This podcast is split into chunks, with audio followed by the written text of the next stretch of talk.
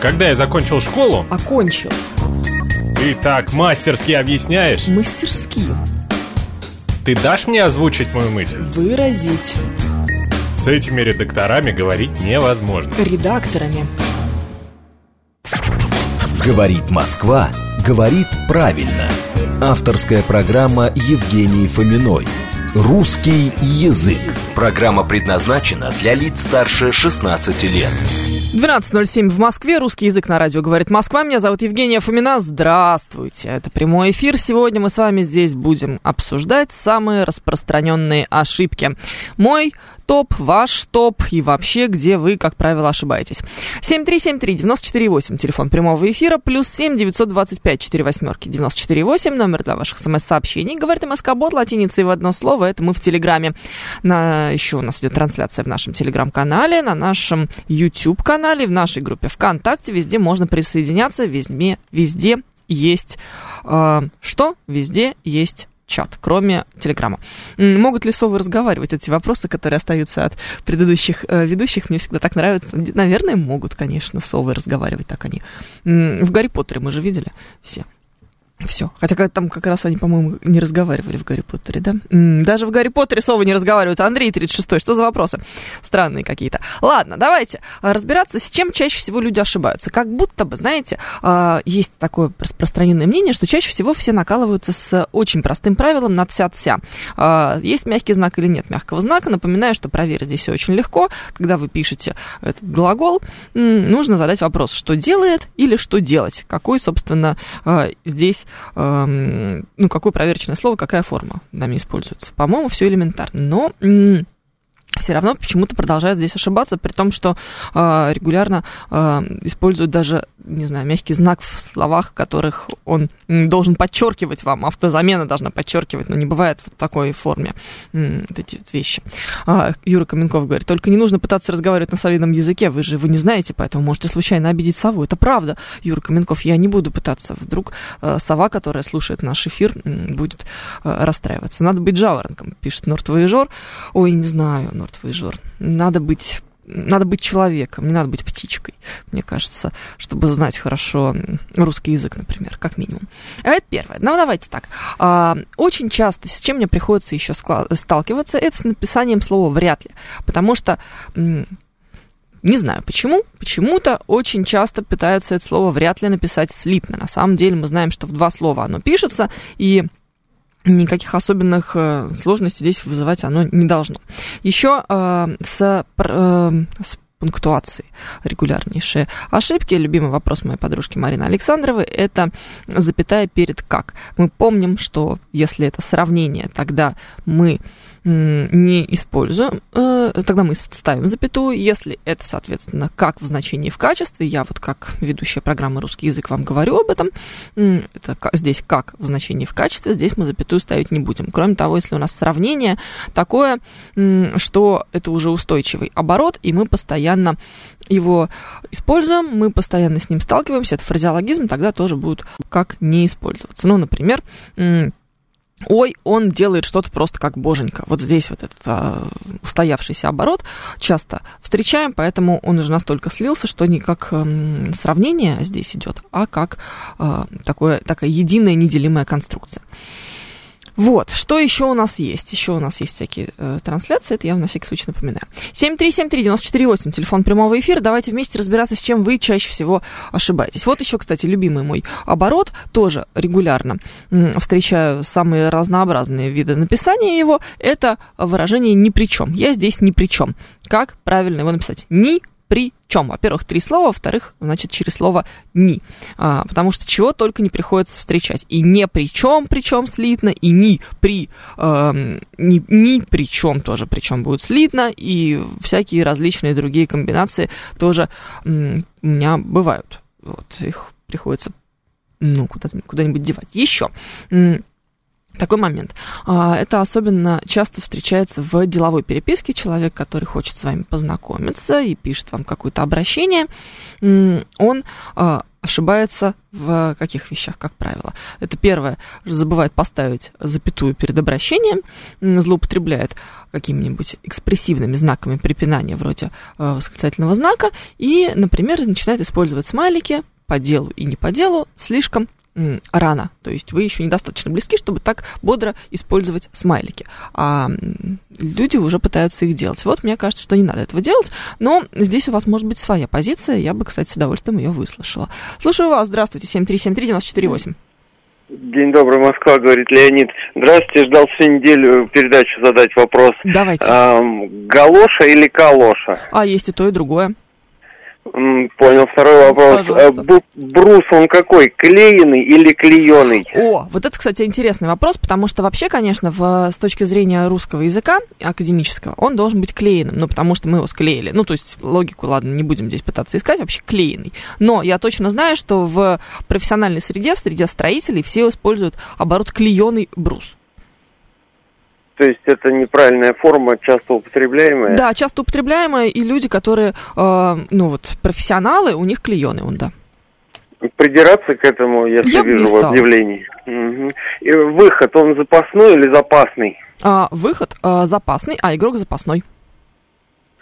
А вот курица-гриль или кура-гриль все-таки? А это как вам больше нравится? Вы из Питера или из Москвы? Если из Питера, тогда у вас кура, если из Москвы, то курица. Я сам с Москвы так-то. Спасибо большое. Пожалуйста, обращайтесь, спасибо. Галоши и калоши, кстати, слово калоши все-таки более устаревшее по сравнению с галоши. Вот сейчас, наверное, мы чаще используем этот вариант через букву «г». Но если вы используете слово «калоши», то, опять-таки, ничего страшного здесь не будет. Интересное, кстати, происхождение этого слова. Я сейчас быстренько посмотрела. Вот моя подружка Есения Павловская, замечательный лингвист-морфолог, рассказывает о том, что происхождение у слова «калоши» греческое. И изначально оно означает сапожная колодка, то есть такая штука, которая используется для изготовления обуви. Вот так. Числительные лидируют по ошибкам. Как правильно прочитать 1998 год? Надо ли сказать 1000, как ваша коллега новостница, или просто 1000 и так далее? Смотрите, Елена, тут довольно любопытная штука. Смотрите. Еще разочек скажем слово «смотрите», да, Евгений Тимуровна? Давайте. Если мы хотим здесь какую-то академическую свое знание, какое-то академическое знание показать и быть максимально точными, то, конечно, это 1998 год. Но так никто не говорит, поэтому здесь, в принципе, с точки зрения логики и избыточности речевой, понятно, что будет 1000, потому что если мы сказали 1000, а не сказали 1, если бы их было какое-то другое количество этих самых 1000, то мы бы это указали. 2000, правда же, указали бы, 3000 указали бы, а здесь не указываем, значит, она 1, это абсолютно очевидно. Поэтому мне кажется, что 1998 год звучит, во-первых, привычнее и понятнее, и не так сильно режет слух, а во-вторых, с точки зрения экономии слов, которые мы с вами произносим, имело бы смысл вот это вот слово «одна» опустить. Но это не самый плохой вариант, на самом деле, 1998 год, а гораздо хуже, когда мы этот самый 1998 год не можем просклонять. Еще что я вам хотела сказать по этому же поводу. Напоминаю, что склоняются все части сложных числительных только в том случае, если они у нас количественные, то есть отвечают на вопрос «как». Порядковые числительные, то есть те, которые отвечают на вопрос «какой», они склоняются, только последнее слово у них склоняется в их составе. То есть 1000 именитель не падеж, 900 именитель не падеж, 90 именитель не падеж, а вот 8 какой год, тоже здесь у нас именитель не падеж, но в 1998 каком году, здесь уже другой падеж, мы косвенный «мы» уже будем, соответственно, склонять только последнее слово. По всей эти попытки в 2014 году сказать, это все, конечно, будет ошибкой. И еще, кстати, с наращениями тоже достаточно сложная штука.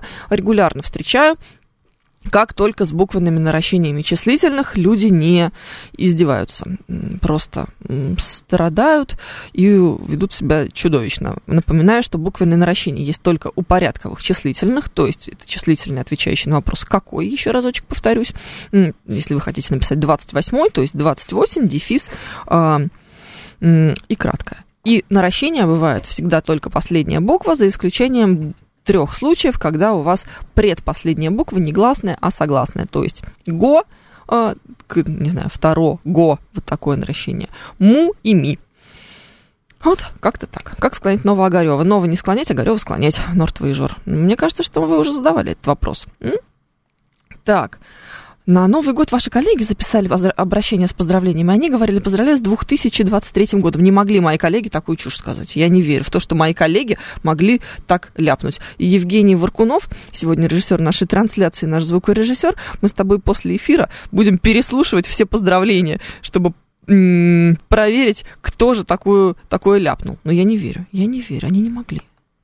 Я, если можно, о своем, Виталий Филин. У меня недавно беседа состояла с одним моим другом, он спросил, вот есть Братеева, склоняем его до в Братееве.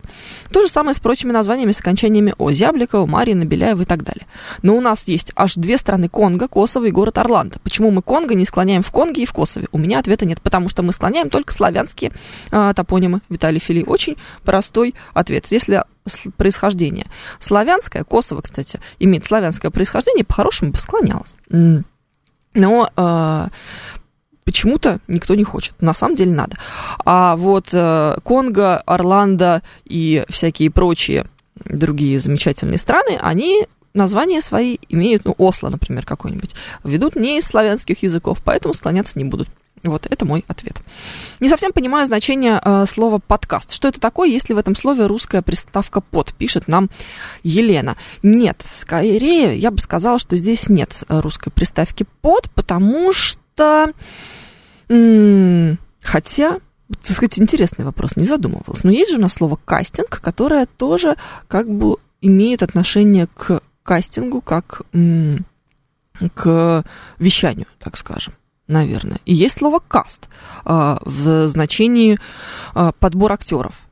Часто люди из индустрии используют такое выражение, как «здесь был отличный каст в этом сериале», то есть «отличный подбор актеров». Здесь слово «каст» заменяет сразу несколько слов, поэтому заимствование кажется нам достаточно оправданным. Значение слова «подкаст». Елена, у нас, кстати, был даже выпуск в русском языке как раз про подкасты, вы его можете найти в нашем архиве с Маргаритой Девяткиной, которая как раз занималась на тот момент подкастами агентства ТАСС. Вот она все рассказывает, как это все выглядит. Подкаст — это, по сути, радиопрограмма, только записанная. Вот если она...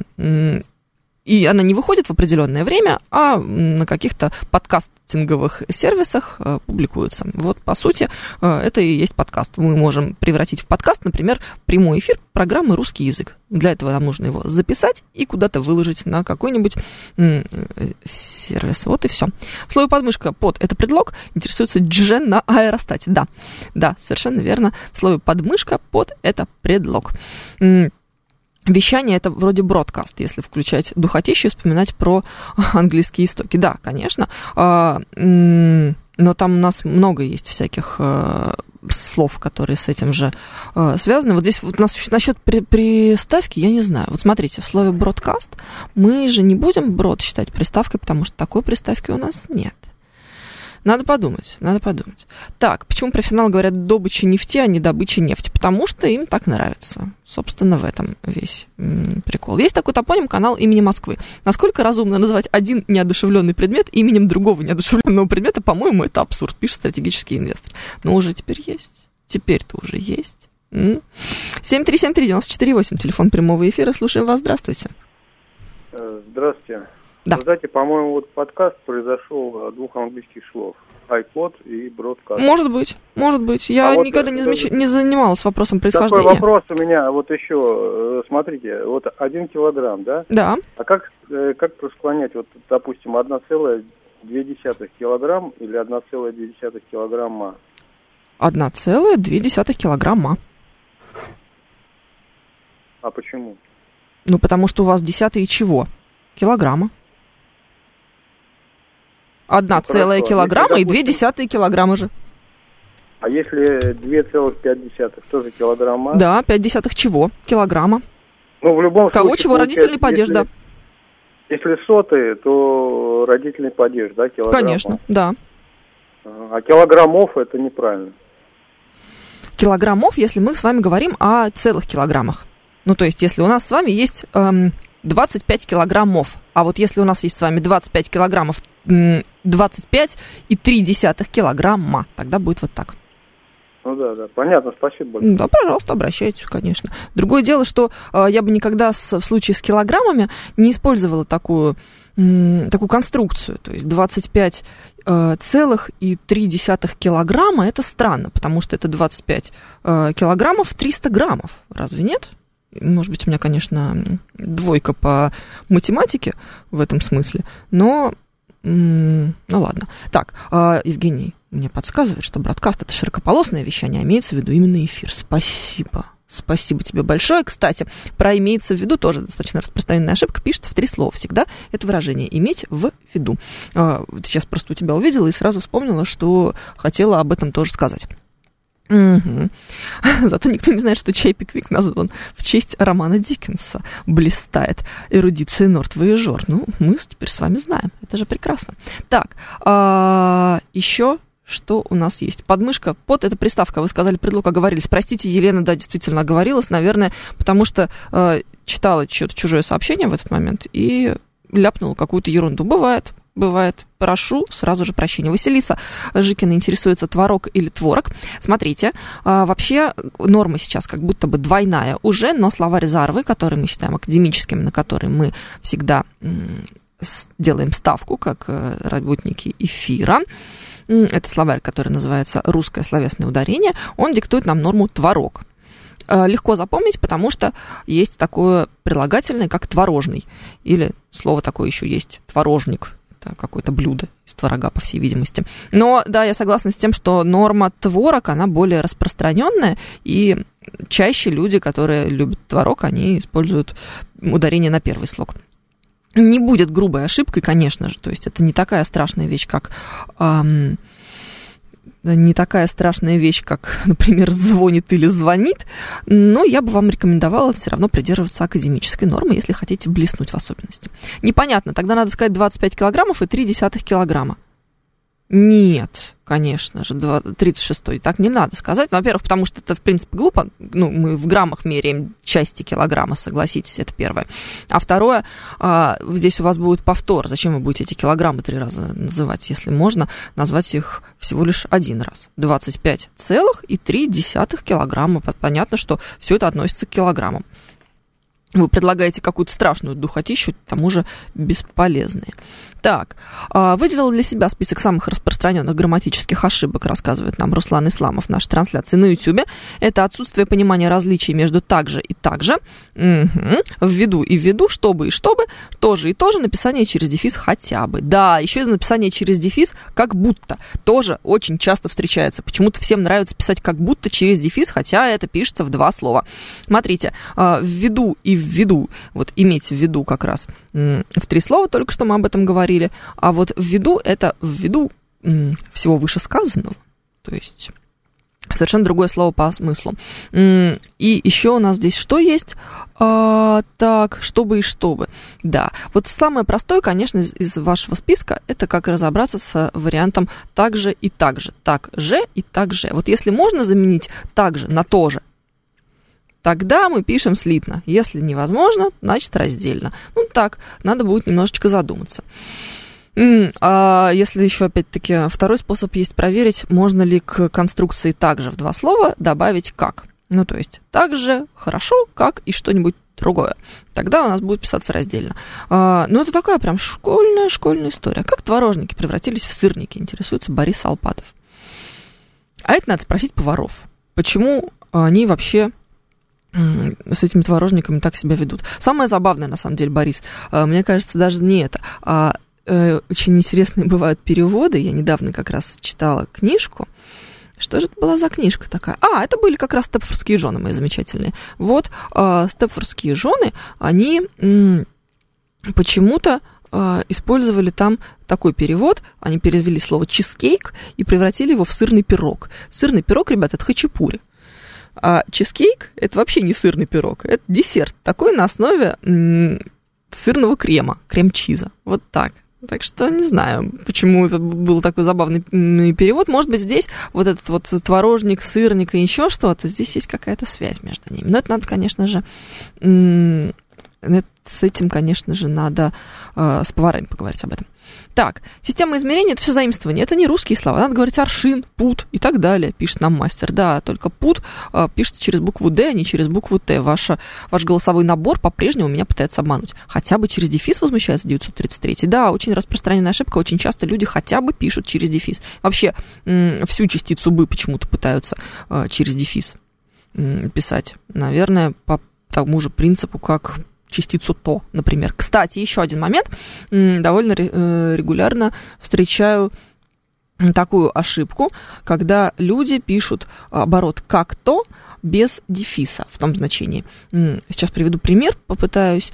В нашей студии очень много различных предметов. «Как то» – это стол, стул, камера, микрофон и дальше по кругу. Вот здесь вот «как то» люди хотят написать в два слова, а на самом деле почему-то оно пишется через дефис, так же, как в обороте «как то».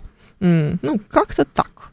Вот. Нелогичная совершенно штука, не могу ее осознать своим мозгом, просто оно такое есть, и все. Пытаться это как-то логическим образом осмыслить невозможно. Да все это блинчики, меня не обманешь, пишет Виталий Филин. Нет, блинчики, они не из творога делаются. Какая-то здесь другая история. Как быть с вышесказанным? Алекс Поляков пишет. С вышесказанным не знаю, как быть, это, видимо, по аналогии с вышенаписанным. Вообще, по-хорошему, конечно, использовать надо оборот в этом случае вышеуказанное, а не вышесказанное. Что-то такое должно быть. А? Не так ли? Так, еще у нас что здесь есть? Ставка Верховного Главнокомандования. Слово «приставка». Это секретарь перед кабинетом ставки. Что? Что вы такое говорите? 892-й. Иногда зачем-то читаю сообщения, которые заведомо не имеют ни малейшего смысла. Зачем я это делаю, как ты думаешь? По привычке. Такая вот трагическая ситуация. 7373948, телефон прямого эфира, плюс 7-925-48-94-8, номер для ваших смс-сообщений. Говорит МСК-бот латиницей в одно слово. Это мы в Телеграме. Можно там тоже присоединяться. А еще у нас идет трансляция на нашем YouTube-канале, в нашей группе ВКонтакте и в нашем Телеграм-канале. Там тоже можно к нам присоединяться. 10 килограмма. Но тогда почему часто 10%, а не процента 933? Потому что ошибка.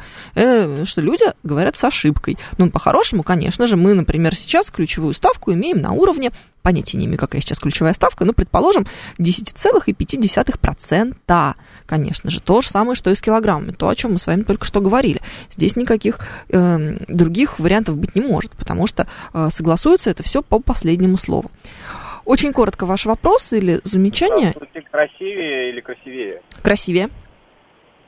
Спасибо. Пожалуйста, обращайтесь. Вот видите, как приятно иметь дело с понимающими людьми. Очень коротко ваш вопрос, очень коротко ответ. Все достаточно просто. Если также можно заменить на таким же образом, то пишу раздельно, пишет нам Смит. Да, все верно. Здравствуйте. В школе меня учили, что в связи по причине пишется слитно, а раздельно только в случае, если речь идет о связи порочной, например, пишет нам Олеся.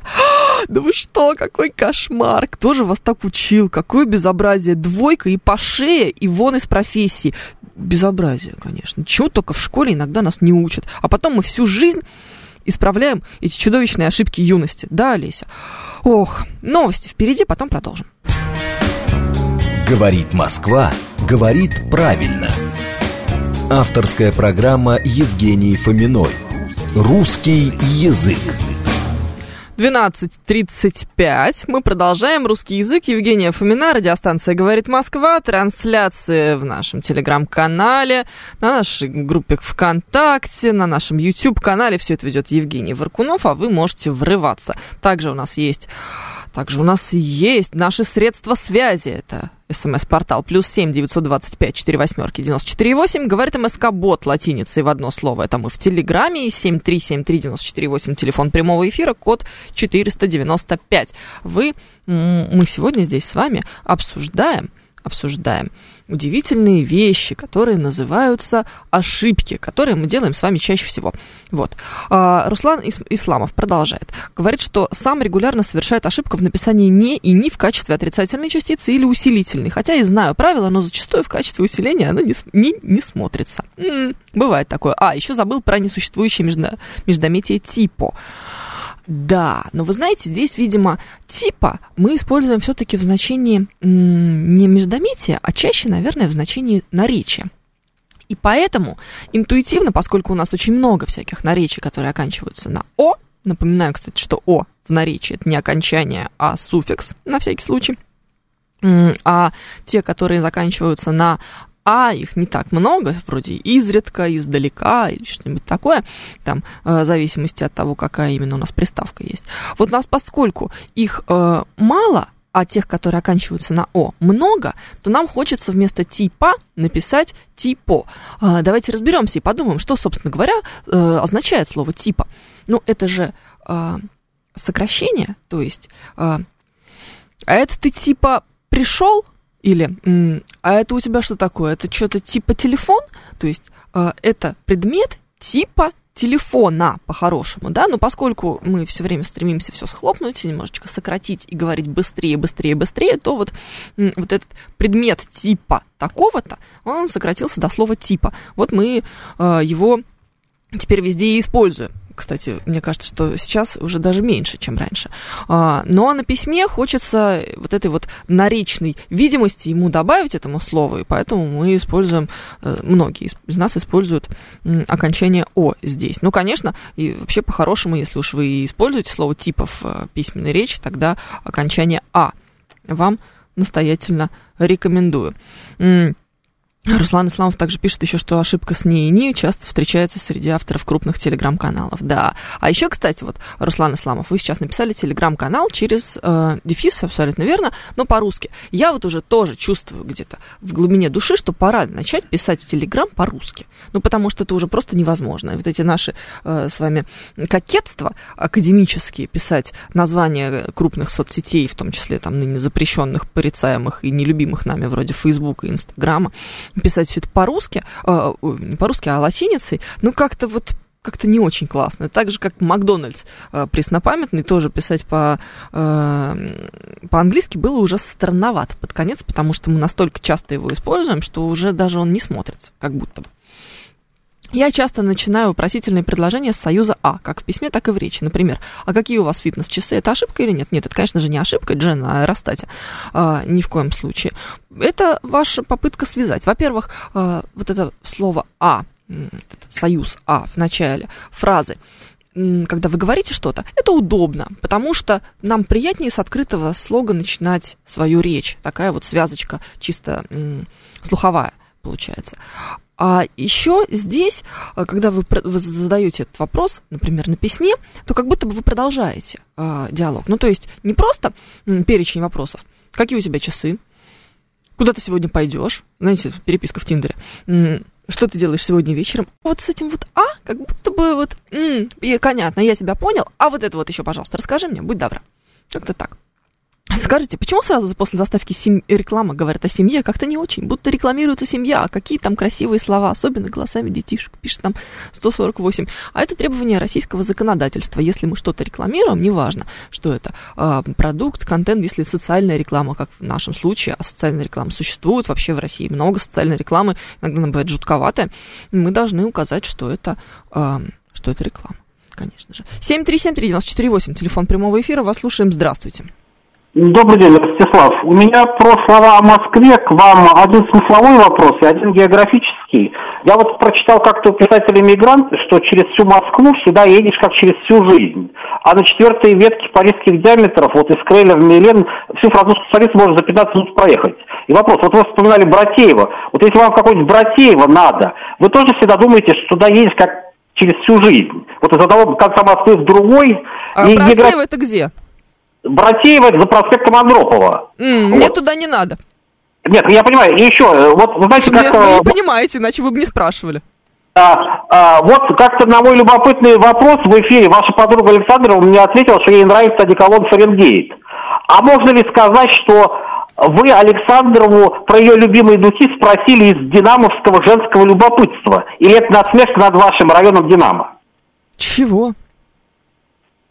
Ну, я Ростислав, не могу... Ростислав, сейчас да? Февраль. Февраль последний зимний месяц. Зимний месяц, не весенний. Я вам на всякий случай об этом говорю. Вот. Рановато для обострения. Ребята, прекрасно. Еще ЧК бесит, когда путают окончание Е и И. Да, это правда. А еще знаете, что бесит? Когда путают такие слова, как воскресенье и воскресенье.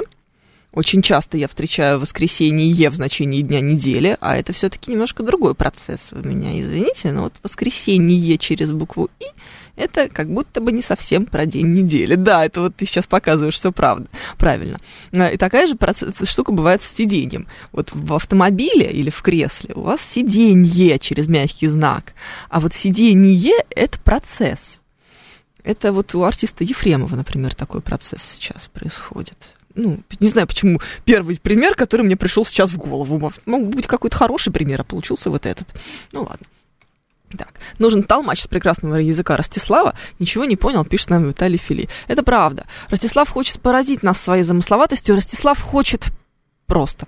Вот, просто Ростислав хочет. Мне кажется, это тот случай, когда можно ничего не добавлять здесь. Ох, иногда сам так загоняешь сам себя с правописанием, что начинаешь сомневаться в том, что заведомо знаешь, пишет стратегический инвестор. Да, а еще иногда часто, постоянно видишь одну и ту же ошибку, и в какой-то момент начинаешь сомневаться сам в себе. Ну, то есть, если вы 18 раз за один день увидели слово «тротуар» через букву «А», «тротуар», вас могут какие-то мысли посетить о своей вменяемости. Вот, Виталий Филипп пишет мне, что Братеево – это юг Москвы, напротив Марьино, где река Москва вытекает из города Москвы. Спасибо вам большое, Виталий Филипп. Напоминаю, что из города мы всегда будем склонять и слово «город», и слово будем родовое наименование и само, собственно, название. Олеся пишет, что я сама не знаю ответ. Какой ответ, Олеся? О чем? О чем, почему в связи пишется слитно? В связи не пишется слитно никогда, ни в каком значении, вообще никогда. В связи с чем бы то ни было, мы всегда будем писать в два слова, если вы об этом сейчас. А если вас интересует какой-то другой вопрос, то повторите его, пожалуйста. Я, наверное, пропустила это сообщение. Так. Что еще за чувство самоудовлетворения после тренировки? Константин, не спрашивайте меня, пожалуйста.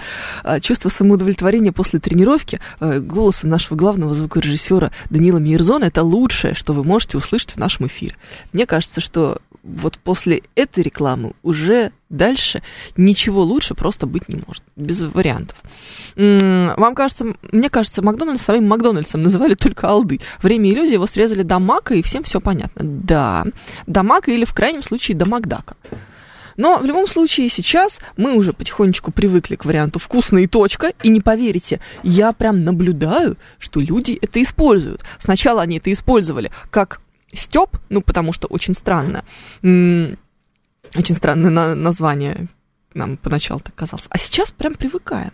Вот ты уже идешь в Макдональдс или во «Вкусную точку», а когда не ходишь туда, да, понятно. А вот когда вот вся редакция заказывает еду, она заказывает, мне кажется, «Вкусную точку» все-таки, а уже никакой не Макдак. Мак – это компьютер, пишет не Евгений Воркунов. Мак – это цветок. Кто больше? А еще есть косметика такой фирмы. Поэтому, знаешь, короткий тест на то, флорист ты, программист или косметолог, или визажист. Замечательно, мне кажется. Так, на прошлой неделе в утренних новостях вы сказали «дистрибутор». Это правильно? Да, это правильно. Но слово «дистрибутор» действительно так и звучит. Посмотрите, пожалуйста, в словаре. Молодежь говорит «просто точка», пишет нам Анна Турло. О, вот такой, кстати, вариант я еще не слышала. Это, видимо, потому что... молодежь уже придумала что-то для себя. Так, слово «меньшинства», я привык к звучанию «меньшинства». Смотрите, «меньшинства» в значении, если у вас нет какого-то меньшинства. Вот нет меньшинства, тогда, конечно, будет ударение на последний слог. А если это какие-то меньшинства, чьи права мы активно защищаем и пытаемся отстаивать, тогда, конечно, ударение будет на букву «и». О, «вкусные точки» у нас в конторе называют «ВИЧ». или вечуха, рассказывает нам ветер. Ничего себе, нет, это какой-то кошмар, так вы не должны делать, потому что это странное очень название, и более того, оно создаст же положительную коннотацию этой аббревиатуре, а она не должна иметь положительной коннотации, потому что ВИЧ — это страшно, ужасно, и мы с ним боремся. Разве не так?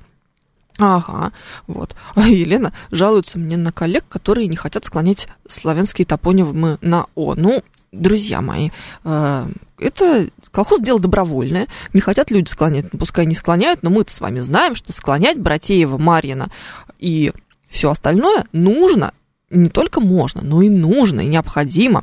И на это нам намекает еще сам Михаил Юрьевич Лермонтов, например. Да вообще много кто. Нам на это намекает.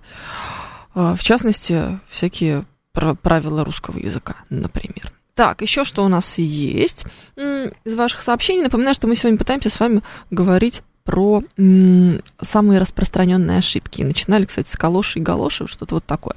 Никогда на 100% не понимал, в каких случаях после «ну» в качестве вводного слова ставится запятая, а в каких нет, пишет нам Руслан Исламов. Смотрите, «ну» — это все-таки не вводное слово, это вот как раз классический случай междометия. Вы говорили про «типа», вот «типа» оно иногда бывает междометием, когда превращается в слово «паразит», а вот слово «ну» — это вот как раз междометие в его таком хрестоматийном виде. И здесь я лично с запятой решаю вопрос так, как это чисто интонационно звучало. Ну, то есть я расшифровываю, например, чей-нибудь спич. Вот если там интонационно была запятая, ну, тут надо подумать. Тогда я ее ставлю. А если ее там интонационно не звучало, ну, тут надо подумать, то тогда я ее ставить, конечно же, не буду. То есть ни тот вариант, ни другой не будет ошибкой, все зависит исключительно от того, хотите ли вы вот эту микропаузу отразить на письме. 7373948, телефон прямого эфира, вас слушаем. Здравствуйте, Анна. Здравствуйте. Евгений Тимуровна, меня нормально слышно? Да, вас прекрасно слышно. Угу. У нас действительно молодежь в последнее время называют «вкусная точка» просто точкой. Прикольно. Вот мне интересно, если они попадут в Питер, вкусная точка, как они там одну точку будут отличать от другой? Хороший момент. Ну, как-нибудь с трудом. Вот. Во-вторых, что касается Ростислава, про «Динамо» я вообще ничего не поняла. Да, я тоже. Но если он поедет, допустим, из западного или восточного Гигулина в Братеево, это точно через всю жизнь. Особенно по московским пробкам. Но у нас там теперь хорды есть. Вот. Бесполезно, там на кошельке все равно пробка будет. Ну, пускай вот. Ростислав едет. И третье, мы тут были в Ярославле на зимние праздники. И отлично. В ресторане гостиницы, которую вы знаете, угу. Завтрак. Так. За соседним столом оказалась девица, все как мы любим, ну, лет 23-25, но как мы с вами любим. И так она возмущалась, что ее не обслуживают. Это что? Это какой-то ярославский феномен? Ой. Орала на весь зал. Я уже не выдержала. Говорю, во-первых, не феномен, а феномен. А во-вторых, за завтраком вообще не обслуживайте где. Даже благословенной Англии. Она ко мне прицепилась, почему не феномен, а феномен. 100 раз объяснила. Слово греческое. Ну, это сложно понять. Вот фетиш будет на последний слог, потому что французское. А какая разница, какое слово? Вот как объяснишь? Да никак. Она бы еще спросила, какая разница, какое ударение. Но на самом деле, вот правда, это моя любимая связка. Фетиш и феномен. Я их тоже запоминала вместе, потому что часто ошибаются и в том ударении, и в другом ударении. И вот когда ты их вместе берешь и пытаешься как-то связать, да, между собой, ну, просто ассоциативно, то они отлично запоминаются. Вот, кстати, такая же ошибка туда же, с оксюмороном, потому что очень уж по-французски слово звучит, и хочется сказать оксюморон. А на самом деле тоже греческое. Спасибо, Анна, спасибо. Девица возмущается, что ее не обслуживают за завтраком. Нет, ну вы посмотрите, вчера приехала какого-то Тамбова, а сегодня ее уже в Ярославле не обслуживают. Фу. Мы осуждаем. Влюблено или влюблене, интересуется Павел Ф. Влюблене. Мы только что с вами об этом говорили. Так, комфорт – это крыша над головой, и сквозняков нет минимум. Знаки препинания – это творчество автора или правила правописания? Интересуется 719-й. Знаки препинания – это, конечно же, правила правописания. Иногда знаки бывают авторскими. Это те случаи, когда они либо отражают интонационно что-то, либо когда это художественная необходимость, как, например, это было у Марины Цветаевой с ее знаменитыми тире, которые она лепила везде. Более того, Марина Ивановна Цветаева, как вы знаете, тире могла засунуть в середину слова. Именно не дефис, а вот прям тире-тире. Вот этого ее знаменитое стихотворение про расстояние верст и мили. Вот там раз, тире, стояние. Обратите на это внимание, когда будете в следующий раз наслаждаться ее творчеством. Вот. А здесь в случае с вашим предложением комфорт тире это крыша над головой, запятая, и сквозняков нет минимум. Вот минимум без запятой здесь уже будет, потому что это не обособление, не какое-то вводное слово, а ну, простое. Что у нас здесь будет? Обстоятельства образа действия. Слушаем вас. Здравствуйте. Алло. Здравствуйте. Разрешите вы обратить ваше внимание на одно такое вот склонение среднего рода, существительных среднего рода. Прошу вас. Здесь, обычно живые существа или женского, или мужского рода, и очень редко среднего. Так вот, есть такое слово «существо», вот, и его склоняют, когда говорят «вижу» во множественном числе, «вижу существ». Хотя, если просто взять средний род, да, то вижу окна и вижу существа, надо бы говорить. Нет, да? Конечно же, нет, совершенно вы здесь почему ошибаетесь. Нет? Именно потому, что существо одушевленное. Поэтому мы будем да вас правильно, но оно среднего рода, а это не важно. Нет? Да, я прекрасно понимаю. Вот как раз в зависимости от одушевленности мы с вами будем использовать либо винительный, либо родительный падеж. В этом случае, кстати, обратите внимание, что мы можем проверять грамматический род у слова «кукла», если мы на это обратим внимание, у него категория одушевленности будет одушевленная, потому что куклу мы склоняем так, как что-то живое. Вот это такой любопытный феномен.